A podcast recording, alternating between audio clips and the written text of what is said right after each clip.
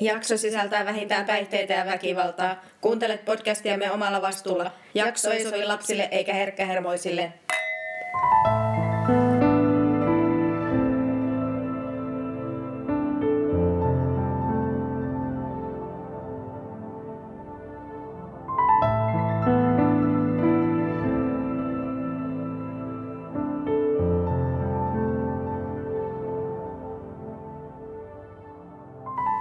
Tervetuloa True Crime and Wine podcastin pariin. Minä olen Jenni. Ja mä oon Mervi. Ja tämän podcastin ideana on, että me julkaistaan joka maanantai meidän Instassa huolella valittu viikon viini, joka liittyy tai ehkä ei tuohon viikon tapaukseen. Ja te kuuntelijat voitte hankkia itsellenne kyseisen pullon viiniä ja perjantaina ansaitun työviikon jälkeen voitte rentoutua kanssamme hyvän viinin ja tosielämän rikostarinan parissa. Ja tänään meillä onkin lasissa brasilialainen Salton Evidence Brut kuohuviini. Ja lautasella purtavana tositarinana meillä on tapaus, joka inspiroi kulttikauhuelokuva Screamin käsikirjoittaja. Tiesitkö sä Mervi, että 90-luvun menestyksekäs kauhuelokuva Scream on tosiaankin saanut inspiraationsa tosielämän tapahtumista? En muuten tiennyt. En tiennyt mäkään aikaisemmin. Mulle kanssa tää tuli uutena tietona. Scream-elokuva ilmestyi vuonna 1996. Se oli iso hitti, josta puhuttiin silloin paljon. Se oli todellinen ilmiö aikanaan. Niille, jotka ei tiedä tai muista, niin elokuva alkaa siitä, kun Drew Barrymoren näyttelemä opiskelija on yksin kotonaan ja hän saa puhelun mieheltä. He keskustelevat ensin kevytmielisesti vähän kauhuelokuvista, kunnes mies alkaakin uhkaamaan tämän naisen henkeä. Muutaman käänteen kautta murhaaja sitten tunkeutuu taloon, pukeutuneena sellaiseen mustaan asuun ja valkoiseen pitkänomaiseen naamioon ja teloittaa tämän naisen varsin raalla tavalla. Tämän jälkeen kauhu kaupungissa ja erityisesti opiskelijoiden keskuudessa leviää ja lisää uhreja ja verisiä kohtauksia on luvassa. Mites Mervi, otetaanko vähän laseihin täydennystä jo tässä vaiheessa? Joo.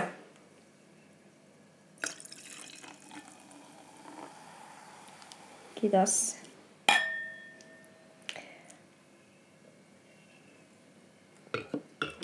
Näin. Okei. Okay. Screamin ilmestymisen jälkeen näitä Ghostface-asuja myytiin joka paikassa ja siitä tuli yleinen naamiesasu. Mä olin itse silloin 10-vuotias, kun Scream tuli ja katsoin kyllä elokuvan, vaikka ikäraja oli 16. Mutta niin taisi tehdä kyllä siihen aikaan kaikki. Ää, mä olin kova kauhuelokuvien ystävä jo, tosiaan aika pienestä pitäen. Mites Mervi sä? Samoin. Kyllähän niitä tuli katsottua, vaikka ei olisi ikä riittänytkään. Mm. Mitä verisempi, niin sitä parempi. Sen parempi. Joo. Mm. Mun lemppareita oli Friday the 13th elokuvat, Halloweenit, Psyko ja Hohto – Mitkä elokuvat sulla on jäänyt mieleen? No siis mulla on jäänyt mieleen nämä paranormal activityt ja tämmöiset vähän niinkö semmoiset enemmän kummitustarinat. Aa, joo. Ja sitten semmoiset psykologiset thrillerit. Ja sitten yksi semmoinen niin ihan ykköslemppari, nämä Cube-elokuvat, missä Aa. ne ihmiset lukitaan sinne kuutioon ja sitten niiden pitää siellä paeta ja ne joutuu uhraamaan joko itsensä tai sitten toisiaan. Just, eli tämä oli vähän niin sellainen omanlaisensa ilmiö kans varmaan kauhuelokuvien maailmassa, mikä tuli siinä tietyssä aika, mm. ajassa. Nämä yeah. Saw, Cube, Human yeah. Centipede ja varmaan samaan kategoriaan menee muitakin elokuvia. Mm. Joo. Silloin kun Scream tuli, niin se ikään kuin raikasti tätä kauhuelokuvien genreä ja aloitti yhden kauhuelokuvien uuden aikakauden – jonka vanavedessä tulivat muun muassa I Know What You Did Last Summer ja Urban Legends. Elokuvat kuuluvat niin sanottuun slasher-elokuvien genreen, joka on kauhuelokuvien alalaji, jossa kuolleita on yleensä useita, he ovat nuoria ja kauniita, sekä nämä kuolemat ovat hyvin verisiä.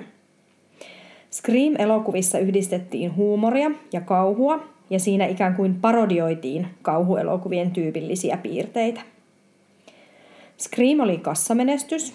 Se oli menestynein slasher-elokuva aina vuoteen 2018 saakka, jolloin Halloweenin uudelleen filmatisointi meni edelle. Scream sai jopa neljä jatko-osaa, joista viimeisin ilmestyi tammikuussa 2022, eli tänä vuonna. Ai, Joo. tiennyt. Ää, en tiennyt minäkään ennen kuin tein tätä tutkimusta. Ja tota, yritin etsiä, oisko sitä nähnyt mistään, niin ei, en, en onnistunut ainakaan. Mutta tota, saa vinkata, jos joku tietää, mistä tämän uusimman Screamin voi katsoa. Mielellään ilmaiseksi, kiitos.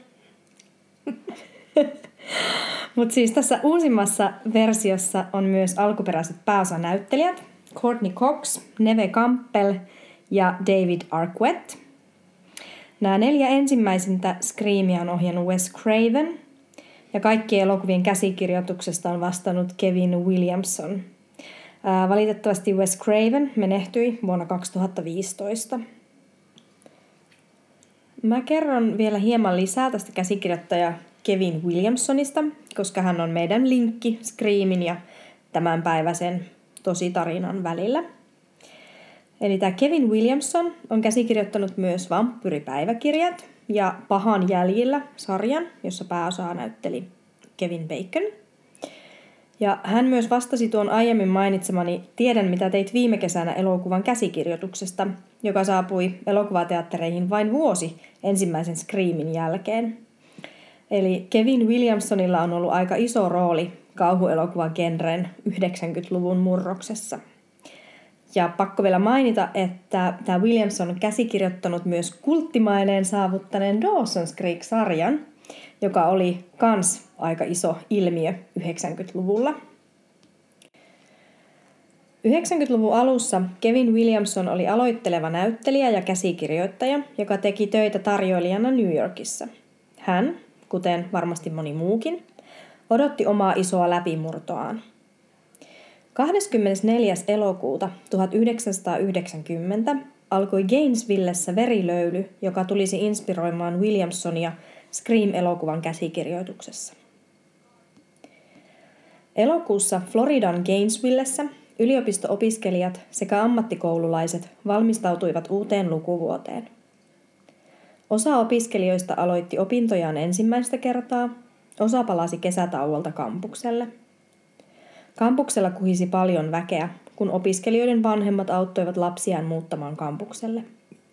Ilmassa oli varmasti paljon innostusta ja odotuksia tulevasta lukuvuodesta. Nämä nuoret ja heidän vanhempansa eivät kuitenkaan tienneet, että heidän keskuudessaan oli joku, jolla oli hyvin synkkiä ajatuksia, ja nämä ajatukset tulisivat muuttumaan teoiksi. Sillä joku piilotteli varjoissa ja puskissa kurkkien ikkunoista sisään. Osa vanhemmista eivät tulisi näkemään lapsensa valmistuvan. Christina Powell, 17 vuotta, ja Sonja Larsson, 18 vuotta, aloittivat ensimmäisen lukuvuotensa Floridan yliopistossa. Kristina aloitti arkkitehdin opintojaan ja Sonjasta oli tarkoitus tulla opettaja – Kristiina oli positiivinen nuori nainen, joka haaveili maailman parantamisesta. Hän halusi kehittää vähävaraisten asuinmahdollisuuksia. Sonja puolestaan teki vapaaehtoistyötä kirkossa, pitäen sunnuntaisin pyhää koulua. Sonja on kuvattu ujoksi ja taiteelliseksi. He olivat molemmat pienikokoisia brunetteja. Vähän niin kuin me. Kyllä. Paitsi heitä yhdisti ulkonäön lisäksi myös uskonnollinen kasvatus. He aloittivat opinnot yliopistossa kesällä, käyden ensimmäisen vuoden opintoja kesäkursseilla. Sitten syksyllä varsinaisen lukuvuoden startatessa nämä ensimmäisen vuosikurssin opiskelijat aloittaisivat opintonsa toisen lukukauden opinnoista.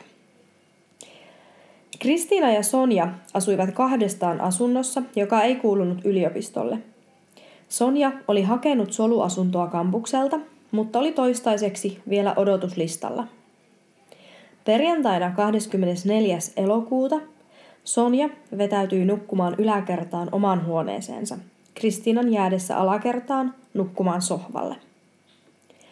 Heidän nukkuessaan kommandopipoon pukeutunut mies murtautui heidän asuntoonsa.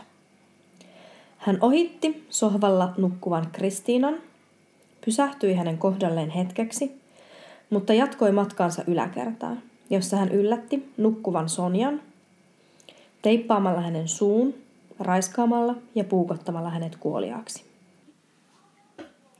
Tämän jälkeen hän palasi alakertaan, jossa hän sitoi Kristiinan, leikkasi hänen vaatteensa auki, raiskasi hänet ja tappoi sen jälkeen puukon iskuin. Mies asetteli ruumiit seksuaalisiin asentoihin sen jälkeen, kun oli puhdistanut ruumiit. Mä vaan niinku, tässä huomaan olevani sille okei. Okay. Kauhistunut. Niin. Eikö aika tylyä? On, joo. Niin. Joo, ja siis mä lupaan, että tämä tulee pahenemaan valitettavasti. Okei. Okay. Joo. Jatka vaan. Lauantaina 25. elokuuta, eli heti seuraavana päivänä, murhaaja jatkoi vainoamistaan. Kukaan ei vielä tiennyt näistä kauheuksista, joita edellisenä yönä, yönä oli tapahtunut, koska ruumiita ei ollut vielä löydetty. Krista Hoyt, 18-vuotias, opiskeli Santa Feen ammattikoulussa biokemiaa ja teki töitä sheriffin toimistossa. Hän haaveili rikosteknikon ammatista. Omasta turvallisuudestaan tarkka Krista oli autuaan tietämätön siitä, että häntä oli tarkkailtu jo ainakin muutaman päivän ajan. Lauantaina Kristan palatessa kotiinsa hän ei yllätyksekseen ollutkaan yksin. Hänen astuessaan kotiinsa, hänen kimppuunsa kävi isokokoinen kommandopipoinen mies, joka oli odottanut häntä. Mies otti hänet takapäin kuristusotteeseen, ja kun Krista lakkasi taistelemasta vastaan, mies teippasi hänen kätensä ja suunsa, vei Kristan sängylle, raiskasi tämän ja puukotti hänet niin rajusti, että hänen sydämensä repesi. Tällä kertaa murhaaja irrotti nännien lisäksi mm, myös uhriensa pään ja asetti sen kirjahyllyyn katse torson suuntaan. Kyllä. Ruumista oli silvottu monin tavoin ja jopa hänen sisäelimiään puuttui. Ja jälleen kerran tämä mies asetteli torson seksuaaliseen asentoon sen jälkeen, kun oli puhdistanut ruumiin. Kristan ja Sonjan ruumiit löydettiin sunnuntaina 26. elokuuta noin kello neljä iltapäivällä. Kristinan ja Sonjan vanhemmat huolestuivat, koska eivät saaneet yhteyttä tyttäriinsä. Kukaan ei tullut avaamaan ovea, vaikka Kristiinan auto oli parkkeerattuna talon läheisyyteen. He ottivat yhteyttä huoltomieheen, joka puolestaan otti yhteyttä poliisiin. Poliisi Ray Barber saapui paikalle saatuaan keskuksesta tehtävän koodilla 64 pyyntö avustaa kansalaista. Ja tästä työpäivän viimeisestä rutiinitehtävästä tulikin tälle Barberille aika unohtumaton keikka. Barber ja huoltomies murtautuivat asuntoon ja välittömästi heitä vastassa oli ikävä haju. Sisällä heitä odotti aivan kamala näky. Naisten ruumiit löytyivät samanlaisista asennoista, jalat levällään ja kädet pään yläpuolelle aseteltuna. Ää, näitä ruumiita oli muutoinkin häpäisty. Tosiaan Kristiinan nännit oli muun muassa leikattu irti. Tai jotenkin kuulostaa aivan kamalalta. Mm. Ja no onneksi nämä miehet oli pyytänyt näitä Kristinan vanhempia odottaa ulkona. Sori, mä mietin vaan, että ottiko se nyt itselleen vai löytyykö ne no, jostain? No, no äh, mä en muista tässä tutkimukseni aikana, tota, että niitä olisi niinku löytynyt mistään niitä nännejä. Et ilmeisesti hän oli ottanut ne itselleen ehkä. Mutta en, en tosiaan tiedä, että olisi ollut mitään semmoista mainintaa missään. Että ne olisi ollut siellä, siellä tota, tapahtumapaikalla jossain erikseen. Tai sitten, että ne olisi löytynyt häneltä. Mutta että tosiaan hän oli nämä, nämä tuota, päättänyt irrottaa. Ja tämä oli ilmeisesti tällainen aika niin kuin toistuva toimintatapa, eli useilta uhreilta nämä nännit oli irroitettu.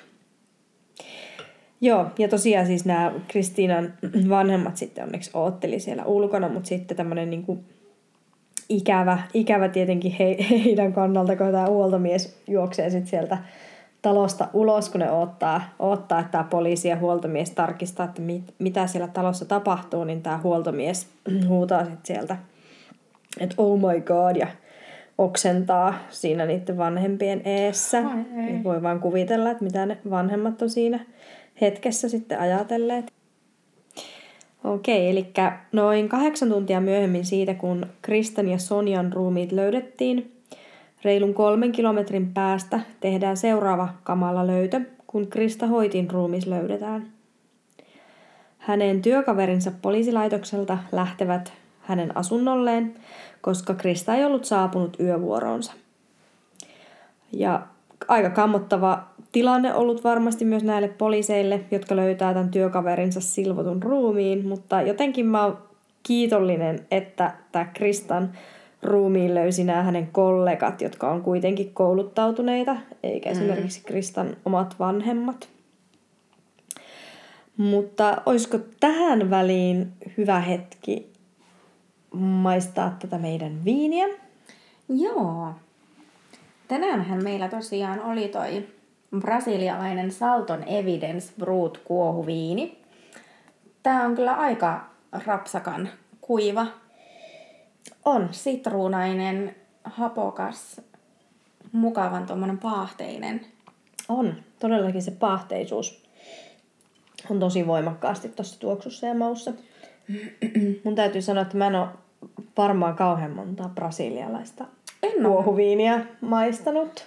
tai siis et, et, ensimmäinen taatusti. En muista kyllä mm. itsekään yhtään brasilialaista kuohria maistaneeni. Mutta tosi hyvä. Positiivinen yllätys. Joo. Voi ostaa toistekin. Tosi mukavasti menee tämmöisenä seurusteluviininä, mutta Joo. ihan varmasti tosi hyvin sopii myös kala äyriäisruokien kanssa. Ja Joo, mistä Pasis... rypäleistä tämä oli? Ää, tässä oli sardenneita ja pinot noiria. Joo. Mm. Siinä oli meidän väliviinit. Kippis Joo, sille. kippis sille ja jutskaillaanpa, jos vielä jotain tulee mieleen lisää tästä viinistä, mutta tämä on kyllä todella, todella kiva. Okei, viineistä sitten takaisin Floridaan, Gainesvilleen vuoteen 1990. Koulu alkoi maanantaina 27. elokuuta hyvin jännittyneessä ilmapiirissä. Gainesville täyttyi sadoista reporttereista ympäri maailman. Opiskelijat lyöttäytyivät yhteen, ettei kenenkään tarvitsisi olla yksin.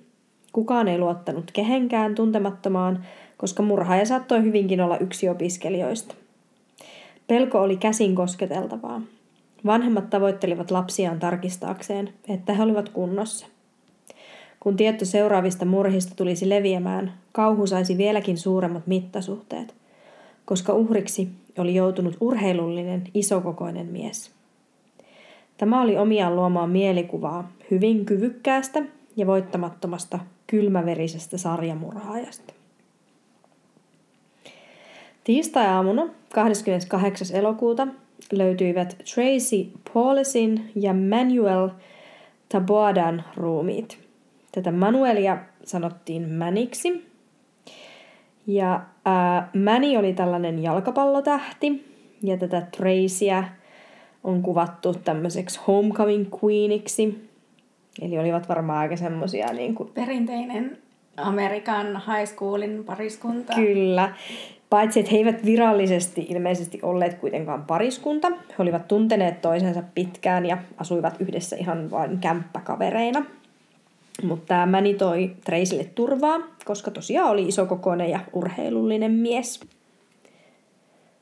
Tiistai-aamuna Mänin ystävä Tommy menee noin seitsemän aikaan toisen ystävän Chrisin pyynnöstä tarkistamaan, että onko Mänillä ja Treisillä kaikki hyvin – Tämä Chris on sunnuntaista asti koittanut saada Mäniä puhelimetse kiinni, siinä onnistumatta. Tommy saa huoltomiehen paikalle avaamaan hänelle oven. Kaksikko, eli Tommy ja tämä huoltomies, näkee jo ovelta, että Tracy makaa alastomana ja kuolleena lattialla. Tommy näkee tämän lisäksi Tracyn pään yläpuolella tumman kassin. Tietenkin paniikissa he sulkee äkkiä tämän oven, lukitsevat sen ja hälyttävät poliisit paikalle. Ja kun nämä miehet saapuu takaisin uudelleen poliisin kanssa, ovi olikin lukitsematta ja tämä musta kassi, jonka Tommy näki Tracyn ruumiin yläpuolella, olikin kadonnut. Eli tästä voimme päätellä, että murhaaja on Oliko se tadaa, vielä siellä? todennäköisesti ollut vielä siellä. Aika, aika tota, kuumottavaa. No, rikostutkinnassa selviää, että Manny oli to- taistellut kovasti tätä tappajaa vastaan. Ja tällä kertaa ruumiita ei oltu kuitenkaan silvottu. Eli tämä tosiaan viittaisi siihen, että tappaja on mahdollisesti keskeytetty ennen kuin hän on ehtinyt mm. tehdä niille ruumiille mitään. Eli nyt yhteensä viisi opiskelijaa Gainesvillessä on murhattu vain muutaman päivän sisällä. Voi vaan kuvitella, minkälainen kauhu ja minkälainen tunnelma siellä opiskelijoiden keskuudessa on silloin ollut. Niin, että kuka on seuraava? Niin. Ja tavallaan ymmärrän myös tosiaan sen, että jos ensin naisia on kuollut ja sitten yhtäkkiä tällainen mm. isokokoinen urheilijakin on kuollut, niin sitten varmaan niin kuin voi hyvin kuvitella, että siellä ajatellaan, Että kuka ei ole turvassa. Niin. Että se saa vähän jo semmoisia yliluonnollisia Mm. tiedätkö, voimia ja kykyjä se ajatus siitä murhaajasta. Mm. Okei, no. Toisaalla luisialainen nainen Cindy Juracic ei voinut välttyä Gainesvillen murhia koskevalta uutisoinnilta kesken Floridan lomansa. Välittömästi uutiset kuullessaan Cindy alkoi ajatella erästä miestä kotipuolestaan Shreveportista, Danny Rowlingia, jonka hän tunsi seurakunnasta ja jonka kanssa hän ja hänen miehensä olivat viettäneet paljon aikaa. Cindy kertoi, että Rowling oli sanonut heille aikovansa jonain päivänä jättää Shreveportin ja muuttaa jonnekin lämpimään, missä hän voisi katsella kauniita naisia päivät pitkät. Ja mikä sen parempi kuin Florida. Vuotta aiemmin täällä Shreveportissa, Cindyn ja Rowlingin kotikaupungissa oli tapahtunut kamala murha, jossa kolme ihmistä oli saanut surmansa. Vain muutama kuukausi tämän tapahtuman jälkeen Rowling oli sanonut Cindy Juracicin miehelle jotain kammottavaa, joka jäi pai- painamaan heidän mieltään. Cindyn mies Steven ja Danny Rowling olivat viettäneet yhdessä aikaa monena iltana. Eräänä iltana Steven kertoo Cindylle, ettei enää halua olla tekemisissä Danin kanssa, koska hän oli sanonut Stevenille jotain huolestuttavaa. Steven kertoi vaimolleen Cindylle, että Danny oli sanonut tykkäävänsä ihmisten puukottamisesta. Ah, kiva. Joo, että tällä ihan kasuaalisesti mm. ilmeisesti siinä muutaman tuota oluen äärellä tämmöisen tunnustuksen sitten tehnyt, että en ihmettele, että Stevenillä on vähän mennyt sit maku, mm. maku Danista. Okei. Okay. No, luonnollisesti Cindy ja tämä Steven on vaan yrittänyt antaa asian olla. Mutta sitten kuullessaan, mitä täällä Gain- Gainesvillessä oli tapahtunut, niin tämä Cindy päätti ottaa yhteyttä poliisiin ja antaa vihjeen koskien Danny Rowlingia. Ja tämä Cindy oli tosiaan siis tuntenut, että tässä voisi olla joku yhteys tässä näissä Gainesvillen tapahtumissa ja täällä Shreveportissa tapahtuneen kolmoismurhan välillä. No, tuohon aikaan poliisilla oli kuitenkin jo epäilty, joka oli kiinni otettuna. Jotenka poliisi ei ollut kauhean kiinnostunut tästä Sindin antamasta vihjeestä. Tämä kiinni otettu, joka poliisilla oli, oli tämmöinen mies kuin Ed Humphrey. Ed Humphrey oli paikallinen nuori mies, jonka kasvot olivat pahoin arpeutuneet autokolarissa ja häntä pidettiin yleisesti hieman outona. Ja hän oli ensimmäinen epäily, epäilty tässä tapauksessa ja sitä koko tutkintaa alettiin ikään kuin rakentamaan tämän Ed Humphreyn ympärille. No todisteita ei kuitenkaan löytynyt riittävästi, mutta hänet saatiin silti vangittua isoäitinsä pahoinpitelystä, vaikka tämä isoäiti sitten myöhemmin halusikin luopua näistä syytteistä. Mutta joo, tämä oli varmasti sellainen helppo, helppo kohde poliiseille alkaa sysäämään näitä, näitä tota, tekosia sitten tämmöiseen. Mutta toki on niin väärin, että, että tavallaan just sysätään rikokset, että no tähän se on pakko olla Kyllä. sen kummemmin niin tutkimatta tai... Niin. Ja kuin yleistä tämä niin, varmasti se on. on. Niin. Mm. Et meillä on varmaan aika paljon, varsinkin Yhdysvalloissa, niin vankilassa tämmöisiä vähän, rep, Syyttömiä. vähän niin, syyttömiä reppanoita, jotka ei oikein osaa pitää. Ehkä ovat jotakin rikoksia tehneet, mutta Niin. ei välttämättä Just niitä, sitä. mistä syytetään. Mm, näinpä. No, mutta sillä välin kun tämän Ed Humphreyn mainetta koitettiin kovasti tahrata ja häntä yritettiin liittää näihin Gainesvillen murhiin, niin oikea murhaaja, eli juurikin tämä Danny Rowling, joutui vankilaan varkauksista, eli aivan muista syistä. Ja itse asiassa jo kuukauden kuluttua näistä murhista tämä Danny Rowling joutui vankilaan. Ää, vuonna 1991, eli seuraavana vuonna näistä murhista, niin nämä tutkijat huomaa vihdoin tämän yhteyden Shreveportin ja Gainesvillen murhien välillä. Ää, molemmissa tapauksissa uhreja oli pesty samanlaisella pesuaineella. Sitomiseen käytetyt teipit oli aina viety rikospaikoilta. Murhat oli tehty samanlaisella veitsellä. Asuntoihin oli tunkeuduttu sekä ruumiiden asetteluissa ja silpomisessa oli yhtenäisyyksiä. Ää, Shreveportin ja Gainesvillen murhista kerättyä tekijän veriryhmää ei pystytty yhdistämään tähän Ed Humphreyin. Joten tutkijat kiinnostui Shreveportissa etsintäkuulutetusta miehestä nimeltä Daniel Danny Rowling, jota epäiltiin isänsä pahoinpitelystä. Ja itse asiassa jopa isänsä päähän ampumisesta. Mutta mm. tämä isä oli silti jäänyt henkiin. Mä en, mä en jotenkin pysty käsittämään, että miten joku voi jäädä henkiin pä- mm. siitä, että hän, häntä ammuttu päähän. He etsivät Dania Gainesvillen tietokannoista ja huomasivat, että Gainesvillen paikallispoliisi oli ollut tekemisissä Danin kanssa samana viikonloppuna, kun nämä murhat oli tapahtuneet. Danin metsässä sijaitsevasta leiristä oli takavarikoitu paljon tavaroita, joita voitiin nyt käyttää murhatutkinnassa. Eli poliisilla oli siis ollut hallussaan koko ajan jo siitä murhaviikonlopusta asti tämän murhaajan tavaroita, mm. jotka olisi tosi selkeästi ää, viitannut siihen, että Danny teki tosiaan näitä murhia, mutta niitä tavaroita ei koskaan tutkittu silloin sen murhan aikana, mutta vasta sitten myöhemmin. Mut onneksi nämä oli säilössä siellä poliisilaitoksella. Näiden takavarikoitujen tavaroiden mukana oli muun muassa ruuvimeisseli, jolla Danny oli murtautunut näihin asuntoihin, sekä kasettinauhuri, jonka tallennetta ei tosiaan oltu aiemmin kuunneltu.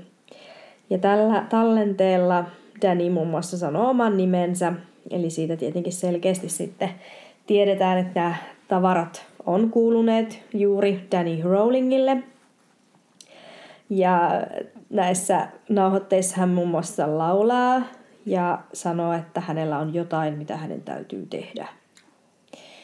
Ää, poliisit sai siis kerättyä aika vahvankin todistusaineiston Danny Rowlingia vastaan, jossa oli mukana muun muassa DNA-todisteita. Aluksi Danny Rowling kielsi syyllistyneensä murhiin, mutta myöhemmin oikeudessa Rowling tunnusti syyllistyneensä yhteensä kahdeksaan murhaan. Danny Rowlingin katsottiin olevan syyntakeinen, mutta Rowling itse väitti hänellä olevan jakautunut persoonallisuushäiriö. Hänen mukaansa nuo murhat oli tehnyt hänen persoonansa nimeltään Gemini. Ge, Gemin, Gemini? Gem, Gemini! Sinähän sen osasit Gemini. Mikä sitä on tämä Gemini? Kaksonen. No niin.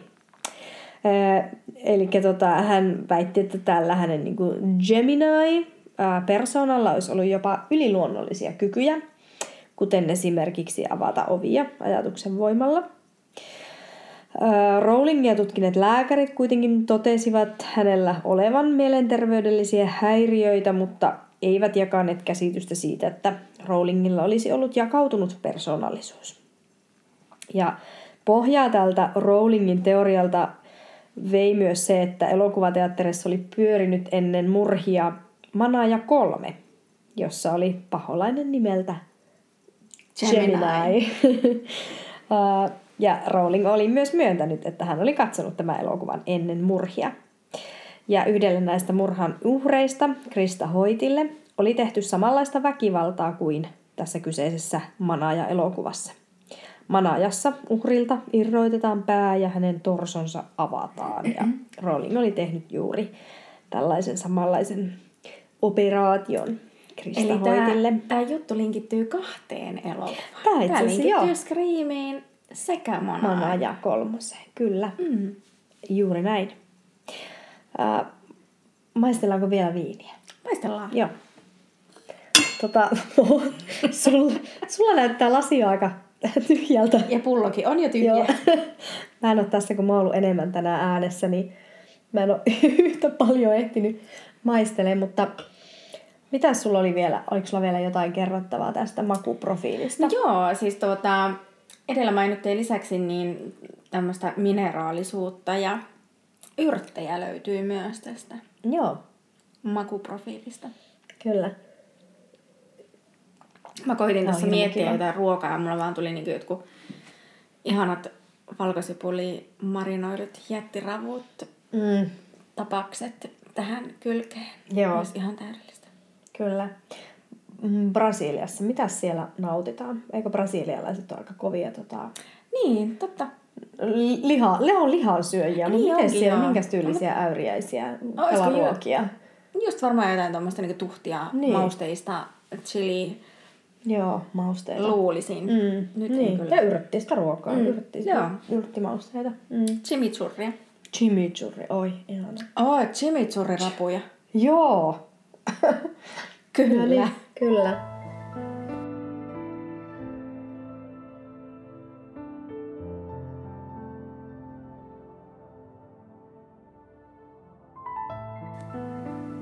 Mutta kuka oli Danny Rowling ja mitä Shreveportissa tapahtui? Vuonna 1953 Claudia ja James Rowling menivät naimisiin. Vain muutama viikko häiden jälkeen Claudia huomasi olevansa raskaana. James oli ammatiltaan poliisi ja hän oli myös Korean sodan veteraani.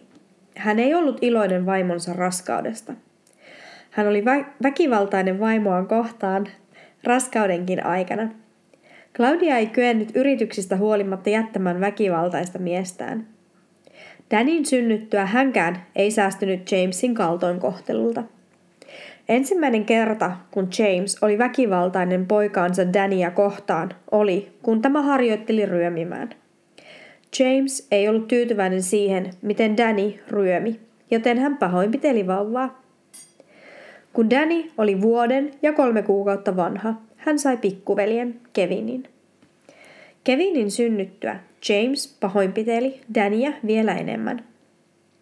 Pahoinpitely oli fyysistä ja henkistä. James muun muassa sanoi pojalleen Danille hänen olleen ei-toivottu sekä häpeäksi isälleen. Kun Danny oli neljän vanha, hänen äitinsä jätti Jamesin kuudeksi kuukaudeksi, mutta palasi kuitenkin miehensä luokse. Tämän jälkeen James sitoi poikansa useita kertoja sekä pahoinpiteli Danille rakasta koiraa, kunnes vihdoin tappoi koiran Danin edessä. Aivan hirveetä. Tän on varmaan täytynyt olla tosi, tosi järkyttävää Danille. Claudia on kertonut Jamesin pahoinpidelleen Dania ää, kerran tai kaksi kertaa viikossa, eli ihan säännöllisesti. Ää, isä ei osoittanut hellyyttä poikansa kohtaan, eikä isä sallinut syntymäpäivien tai muiden juhlien juhlistamista. Claudia jätti miehensä useita kertoja, mutta palasi aina takaisin. Tämän on myöhemmin nähty aiheuttaneen Danissa vihaa äitiään kohtaan, koska hän ei kyennyt suojelemaan poikiaan isältään. Vuonna 1963 Claudia sai hermoromahduksen ja joutui hoitoon. Samana vuonna Danny joutui kertaamaan kolmannen luokan, koska hänellä oli niin paljon poissaoloja sairastelujen vuoksi. Koulun henkilökunnasta Dania on kuvattu aggressiiviseksi ja äkkipikaiseksi, ja hänelle suositeltiin koulukuraattorin tapaamista, mutta Danny ei koskaan vastaanottanut tarjottua apua. Danny ei läpäissyt kolmatta luokkaa toisellakaan kerralla. Tuona vuonna Danin ollessa 10-vuotias Claudia jätti miehensä, mutta palasi poikien kanssa jo kahden viikon kuluttua, vaikka Danny rukoili häntä olemaan palaamatta. Vuotta myöhemmin, Danin ollessa 11-vuotias, hän näki, kuinka hänen äitinsä lukittautui vessaan riidan aikana ja viilsi ranteensa auki. Danin isä avasi oven väkisin ja jatkoi Claudialle huutamista. Äidin väri, verisen ruumiin näkeminen oli järkytys pienelle Danille. Kuitenkin näinä aikoina Danny alkoi ensimmäisiä kertoja haaveilemaan sadistisista teoista. 11-vuotiaana Danille kehittyi jo alkoholiongelma.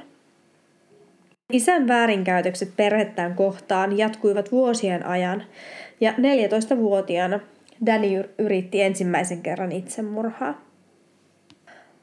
Kun Danny oli 14-vuotias, hän näki alastoman tytön ensimmäistä kertaa. Ja ää, hänen ystävänsä oli siis houkutellut hänet tirkistelemään, eli kurkistamaan ikkunasta sisään. Ja tota, tästä sitten tulikin Danille tapa. 17-vuotiaana Danny ei läpäissyt merivoimien valintakoetta, mutta onnistui pääsemään ilmavoimiin. Siellä kuitenkin huomattiin, että Danilla oli päihdeongelma. Hänen kerrotaan vetäneen happoa sata kertaa. Eli LSDtä. Okei, okay, kiitos Mervi Oli asiantuntemuksesta. Kyllä. Nimittäin itse olin vähän hämilläni, että mitäs happoa sata kertaa, mitä se happo on? Okei, okay, LSDtä, kiitos. Hänellä myös diagnosoitiin persoonallisuushäiriö, minkä johdosta hänet vapautettiin tehtävistä. Tämän jälkeen Danny palasi Shreveportiin asumaan isoisänsä luokse. Hän alkoi käydä kirkossa, jossa hän tapasi naisen Omatha Ann Halkon. He menivät naimisiin ja saivat lapsen. Danny oli nyt 21-vuotias ja hän teki kahta työtä elättääkseen perheensä. Tämä alkoi käydä Danin sielulle, jota pitikin sitten lääkitä marihuonalla ja alkoholilla. Hän jätti kirkon ja viipyili usein omilla teillään päiviä. Omatha alkoi pelätä miestään. Danin alamäki jatkui. Hän jäi kiinni tirkistelystä, jätti työnsä ja ajautui lopulta uhkaamaan vaimoaan asella, koska vaimo uhkasi jättää hänet. Ilmeisesti vaimolla oli suhde ex-poikaystävänsä kanssa, joka myös sai osansa Danin uhkailuista. Vaimo lopulta jättikin Danin ja Dani otti sen erittäin raskaasti. Eron, eron jälkimainingeissa Dani päätyi raiskaamaan Omathan näköisen naisen. Samana vuonna Danin ollessa 23-vuotias hän joutui pahaan auto-onnettomuuteen, jossa kuoli nainen. Vuosien 1981 ja 1988 välillä Danny teki paljon rikoksia ja istui vähän väliä vankilassa. Nämä olivat siis ne vuodet avioeron ja Shreveportin kolmoissurman välillä. Eräs tulevien tapahtumien kannalta merkittävä rikos tapahtui vuonna 1984, kun Danny murtautui nuoren tytön kotiin. Hän oli ensin katsellut tyttöä tuntikausia ja hänen tarkoituksenaan oli ollut raiskata hänet. Hänen kuitenkin kävi tyttöä sääliksi ja he päätyivät laulamaan yhdessä ja juomaan kahvia. Jotenkin hirveän ristiriitaista, että sä ensin ajattelit, että mä raiskaan ton, mutta sitten niin. kävi vähän sääliksi ja Joo. lauletaan Mut, vähän hallelujaa. Niin, tämä on siis ilmeisesti tosiaan ollut tavallaan niin kuin ennen kuin hän on mm vielä mennyt tavallaan sen rajan yli. Että hän on varmaan, niin kuin hänellä on ollut niitä fantasioita, mutta Mut jonkin sortin vielä se, että semmoinen, voinko mä tehdä mm, näin. Niin. Itse, mikä tää Hillintä mm. ja semmoinen itsetunto. Tai ja. itsetunto. Itse, ei, ei itsetunto, vaan... Itsetunto, vaan mikä tää? Ää, no joku moraalikäsitys. Niin. Ja sellainen, mm. niin, kyllä. Mm. Mutta joo, ää, mutta tosiaan hän oli sitten niin kun ilmeisesti koittanut näitä omia fantasioitaan toteuttaa. Ää, tosiaan tämän mun lähteen mukaan, niin Danny ja tämä tyttö päätyivät harrastamaan yhteisymmärrykseen perustuvaa seksiä, jonka jälkeen tyttö ajoi Danin kotiin. Danny olisi kuitenkin tämän jälkeen lähtenyt livohkaan siinä pelossa, että tyttö ilmoittaisi poliisille näistä tapahtuneista. Mutta mä en jotenkin itse pysty millään ymmärtämään, että miten tällaisessa asetelmassa – seksiä voisi koskaan kutsua yhteisymmärryksessä tapahtuneeksi.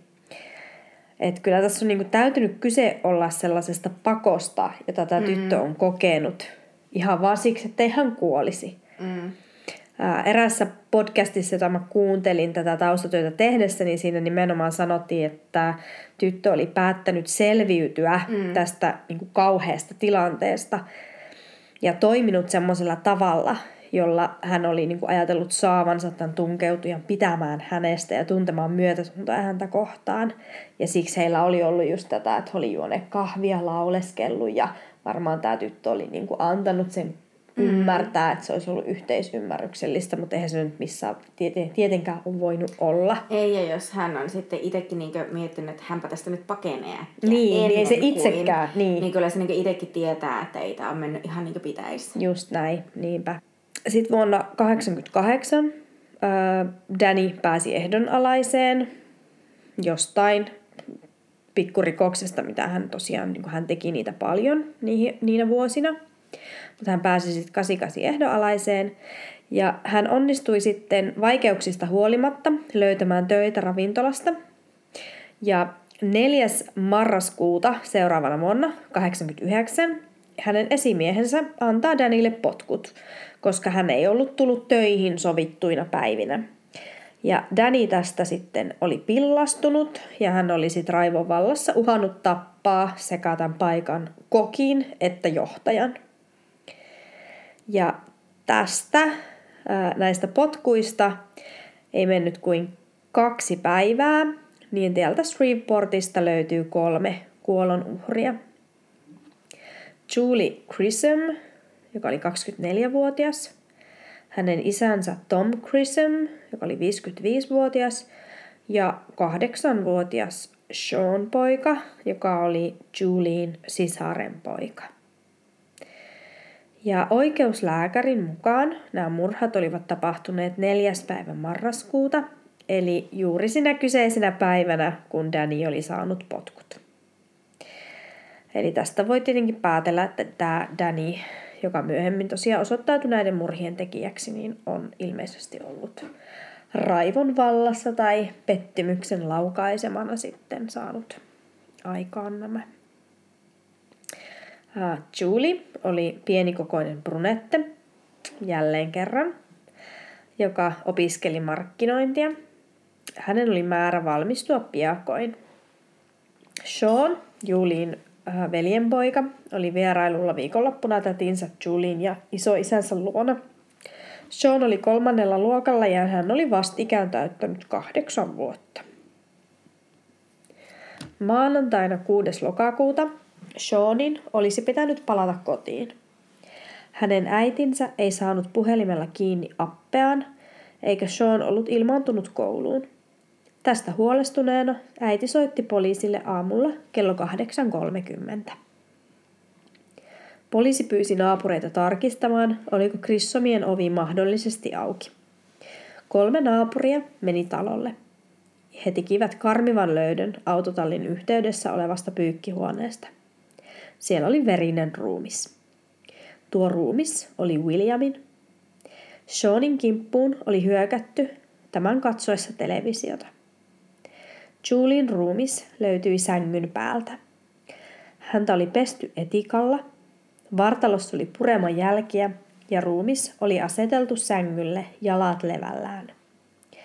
Ilmeisesti Julie oli Rowlingin tarkoitettu uhri ja William ja Sean kuolivat ainoastaan siksi, että sattuivat olemaan paikalla. Tämä on jotenkin aivan älyttömän mm. surullista. Joo, ja sitten just toi, että että miten joku voi niinkö tappaa lapsen Niin. Ihan viattoman mm. lapsen. ja puolustuskyvyttömän. Niin. Et varmaan hän olisi voinut saada nämä omat kiksinsä ja fantasiansa toteutettua, vaikka se Sean olisi siellä ollut mm. katsomassa sitä telkkaria. Ja, tai mm. Niin. heittänyt sen pellolle ja käskenyt pojan juosta karkuun. Mm. En mä tiedä, jotenkin älytöntä. Siinä aika lailla alkaa olla tämä tää Danny Rowlingin tarina. Uh, moni niistä opiskelijoista, jotka silloin Floridan yliopistossa Gainesvillessä aloitti opintojaan, niin eivät koskaan jatkaneet enää niitä opintoja. Uh, lähteeni mukaan elokuun lopussa tuhansia opiskelijoita pakeni Gainesvillestä ja näistä jopa 700 ei koskaan palannut takaisin opintojensa Aha. pariin. Hurja.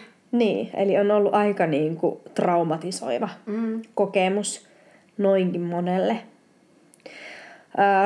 Rowling kuoli vuonna 2006 Floridassa, kun hänen kuolemantuomionsa pantiin täytäntöön.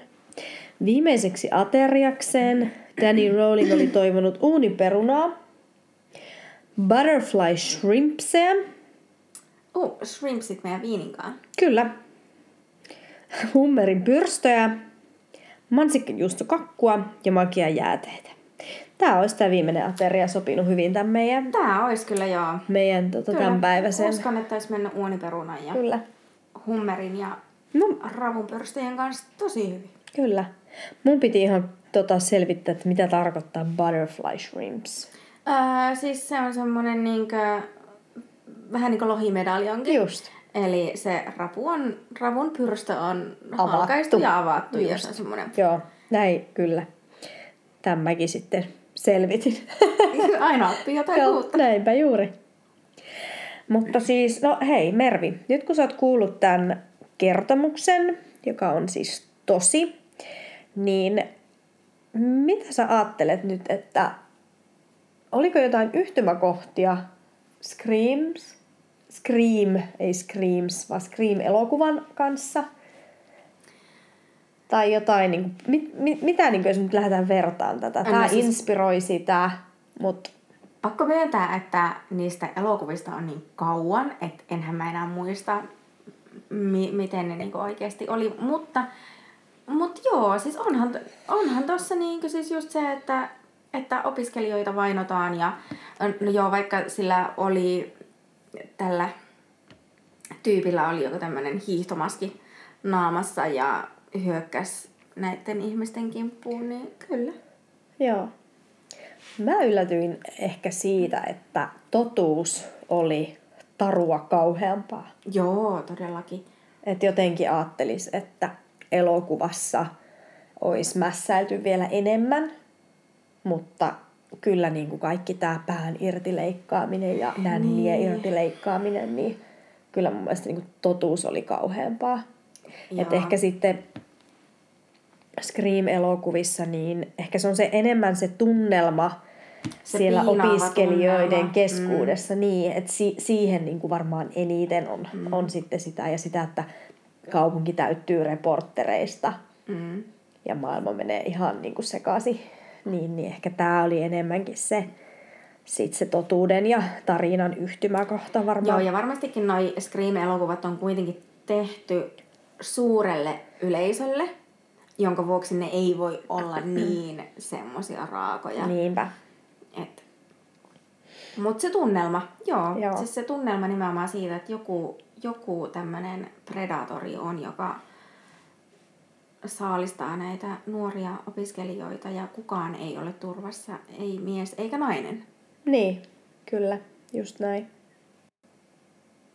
Nyt meillä on viimeiset tipat viiniä jäljellä lasissa ja viini on ilmoittunut mukavasti. Kyllä. Mitäs mieltä me ollaan vielä tästä meidän evidence? Evidence oli positiivinen yllätys. En olisi uskonut, että tämä näin hyvä on. Ja ehkä ensi kerralla voisin kokeillakin ruoan kanssa. Joo, Hmm. kyllä. Ensi viikon viiniä odotellessa. Näinpä juuri. ja tapausta.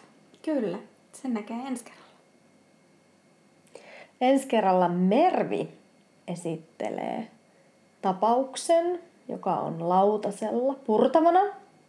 Ja mikäli on meidän viiniparitus ensi viikolla. Sitä en vielä tiedä. No niin, Se se selviää. sitten. Ää, Seuraa Instaa. Kyllä. Se on ehkä tässä vaiheessa podcastia kaikista paras vinkki ja toive, mitä meillä on esittää. Joo. True Crime and Wine. Pod, alaviiva Podcast. podcast. Joo. Eiks vaan? Kyllä, näin se. Sellainen sinne tuli. Sieltä löytyy. Menkää seuraamaan ja ihanaa viikonloppua. Kyllä. Mukava viikonloppu.